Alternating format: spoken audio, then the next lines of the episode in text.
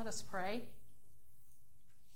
Come, Holy Spirit, and fill the hearts of your faithful, and kindle within me the fire of your love, and may my words and our hearts together glorify you, O God, our rock and our Redeemer. Amen. So let me just state the obvious. We've all been on a roller coaster ride this last week, haven't we? And that doesn't account for the roller coaster we've been on as a country for, for several years now. And it is also important to say here that all of us, all of us in this country, regardless of our political affiliation or religious background, have experienced this roller coaster ride, being tossed to and fro, and going up the hill, and being scared as we come down the hill. While many people celebrated the election last night, many also grieved and continued to protest against the outcome. And interestingly, I think today's gospel reading has something to say to us about a way forward. Initially, the reading has some challenging elements. Who knew the bride and groom would be delayed? And I just want to point out that one of the early translations of the text actually does not limit the story to just the groom returning. It is a wedding story, and there is a groom and a bride. And the two of them are scheduled to return to the banquet hall where they will share a feast with their wedding attendants that in this translation are called the bridesmaids. So the first question is what delayed them? And of course, if you know anything about weddings, it could be anything. They could have just stood around too long after the wedding, saying, talking to their friends and family members. Or it could be anything that delayed them on the road back to the wedding banquet hall. The second question is why don't the wise wedding attendants share their oil with the foolish? Well, there's something to be said there about preparation and being prepared and where there are boundaries on generosity. Now, that's a whole different sermon that I'm not going to preach today. But you stay awake and alert, and maybe I'll get to it at some point. The third question is why weren't the foolish wedding attendants admitted to the celebratory wedding feast once they returned? I mean, what's the harm there? They now have oil. They can share in the lighting of the banquet hall. And why ever would the penalty for being late to the banquet be that the groom says to those who are late, Truly I tell you, I do not know you. Our initial concern is that we read this and think, well, if I don't plan, if I don't prepare well, I will be among the foolish. And will Jesus, will God say to me, Truly, I tell you, I do not know you? That's what we tend to think. And that's, for many people, how this text has been preached for many, many years. That's often how we read parables, isn't it? And it is a fair question. We see that Jesus is the groom and the wedding attendants are us, right? Of course, that sets up a scenario of some people are in and some people are out, which sort of goes against our more progressive understanding of the Christian faith that God welcomes all, wise or foolish. This view perpetuates an us and them mentality. The very thing that we are struggling with in our country today. The us and the them. The left and the right. The right and the wrong. However, what if we take a look at this parable in the context in which the writer of the Gospel of Matthew is writing? At chapter 25, we are drawing near to the end of the story of Jesus' life and death and resurrection. Remember, Matthew is expected, the writer of Matthew was believed to have been a Jew who was writing for, for Jewish listeners and trying to get his listeners to understand that the Messiah whom they have waited on all their lives, has finally come. And that Jesus, the rabbi of Nazareth, is actually that Messiah. As we draw to the near to the end of Matthew's story, we begin to hear more talk about Jesus' death. And in the next couple of weeks, we will hear additional stories that point to what is called the parousia. Parousia is a word that literally translates to presence or the essence that has come alongside. Which is interesting, isn't it? That's not nearly as frightening as what we think about when we think about the second coming. Remember that the Gospel of Matthew is believed to have been written and circulated in the first century, sometime around the year 80 to 90. So, 80 to 90 years after the event called the resurrection, um, they're finally addressing not only Jesus' life and death and resurrection, but what is happening now. As with many followers of Jesus at that time period, there was a belief that Jesus would return and he as he had promised and redeem the earth and all creation and all people. That the prayer, may your will be done on earth as it is in heaven, will come into fruition. And now they wait. They wait yet again, as they have been waiting for years, for this Messiah to return. We know about waiting, don't we? We're not very good at it.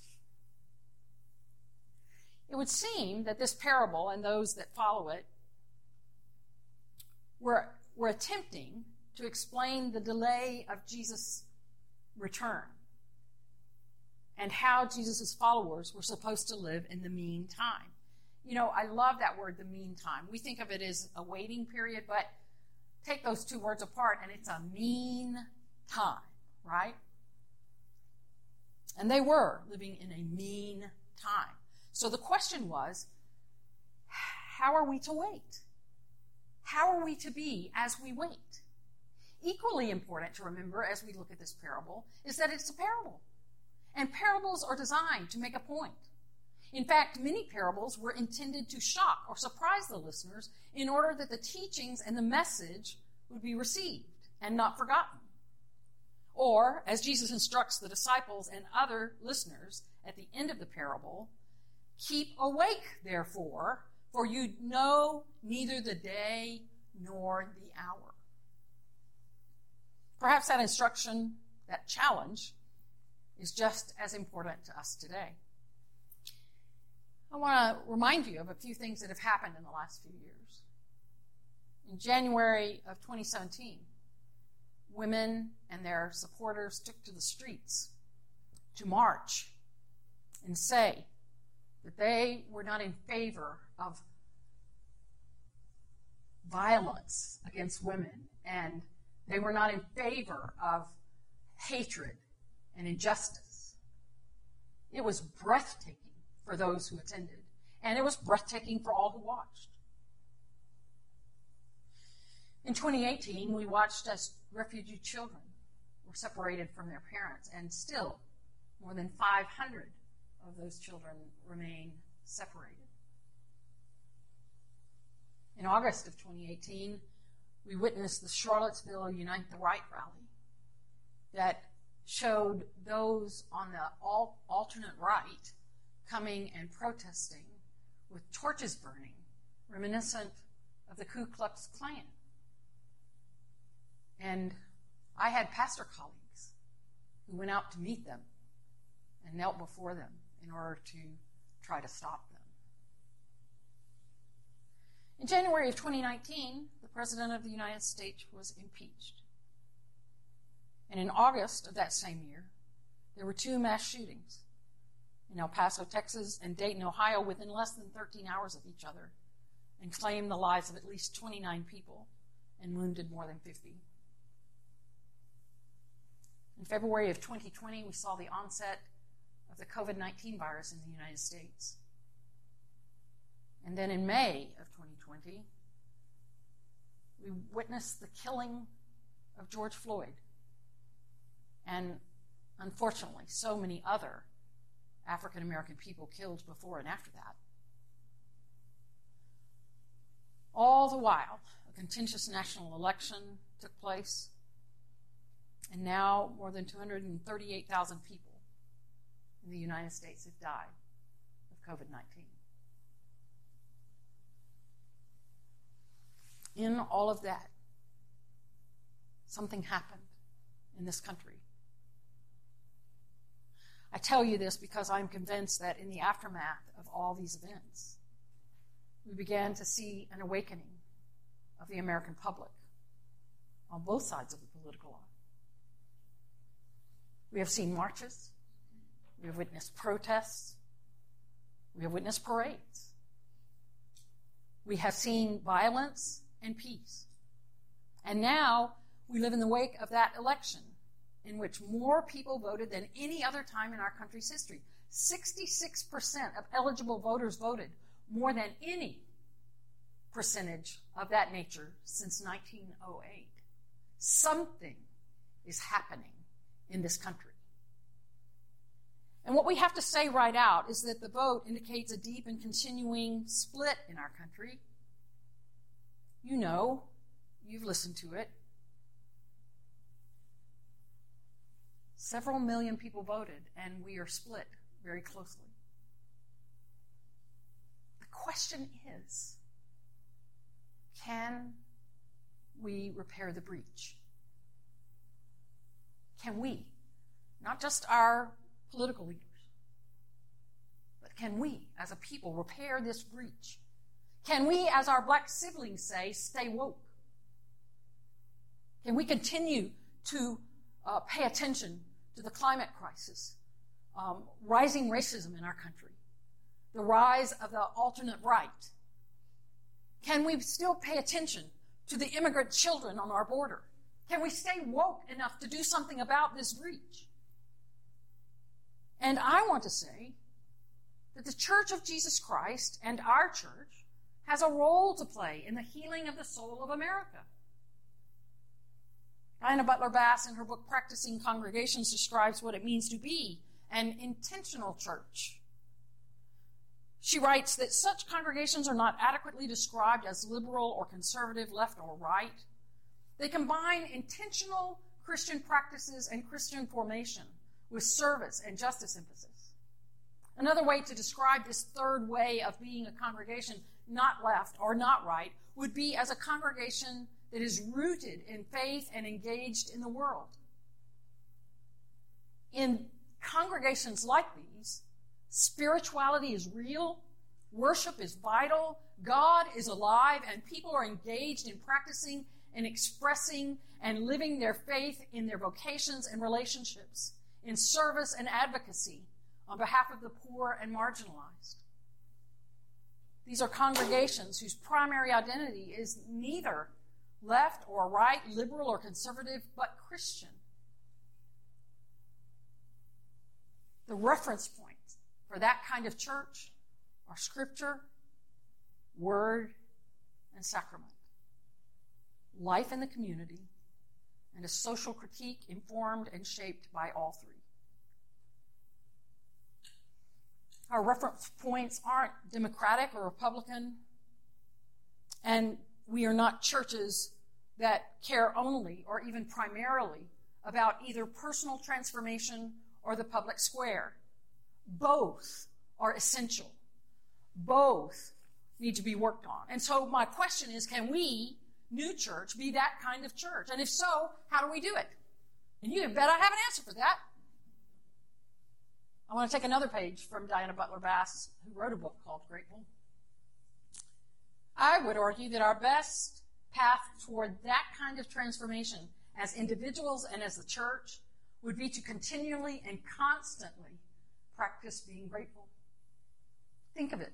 If we practice being grateful as individuals, if we practice being grateful within our families, if we practice being grateful within our circle of friends, and if we practice being grateful, especially within our church, how might that give us the ability to truly live as Christians and not in our political pods, not in our labeled pods, but as followers of Jesus.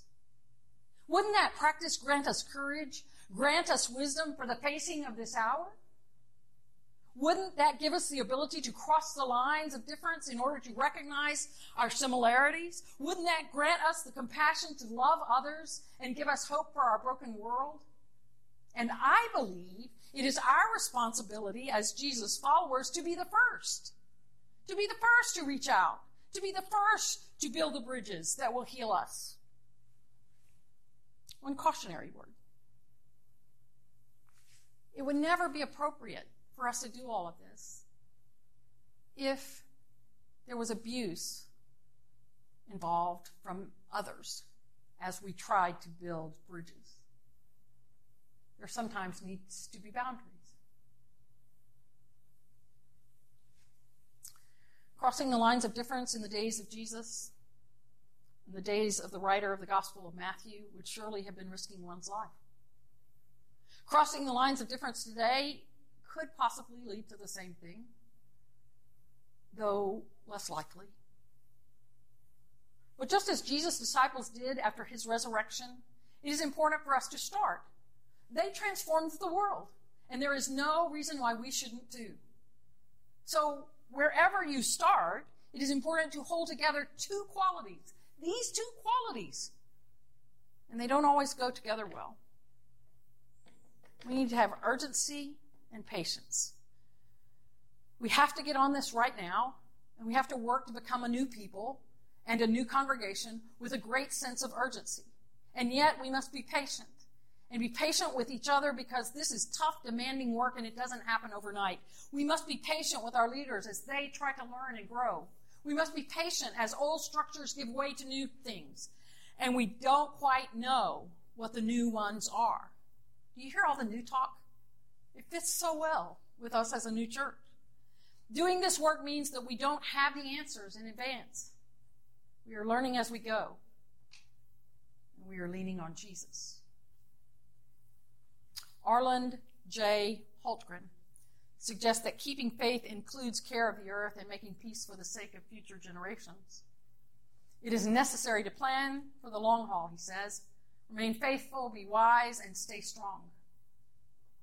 Now, note the difference, of course, between making peace and simply avoiding conflict.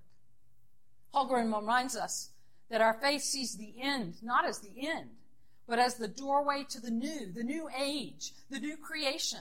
We can trust, as Paul says in 1 Thessalonians, that we will be with the Lord forever. This, for us and for all creation, is finally the great good news of God. My friends, we are invited right in this very special time to stay woke. And then, like the Hebrews who were lear- learning what it meant to be Israel during their long journey in the wilderness, and like the church in the book of Acts, learning what it meant to be the church, we are in a time of new learning.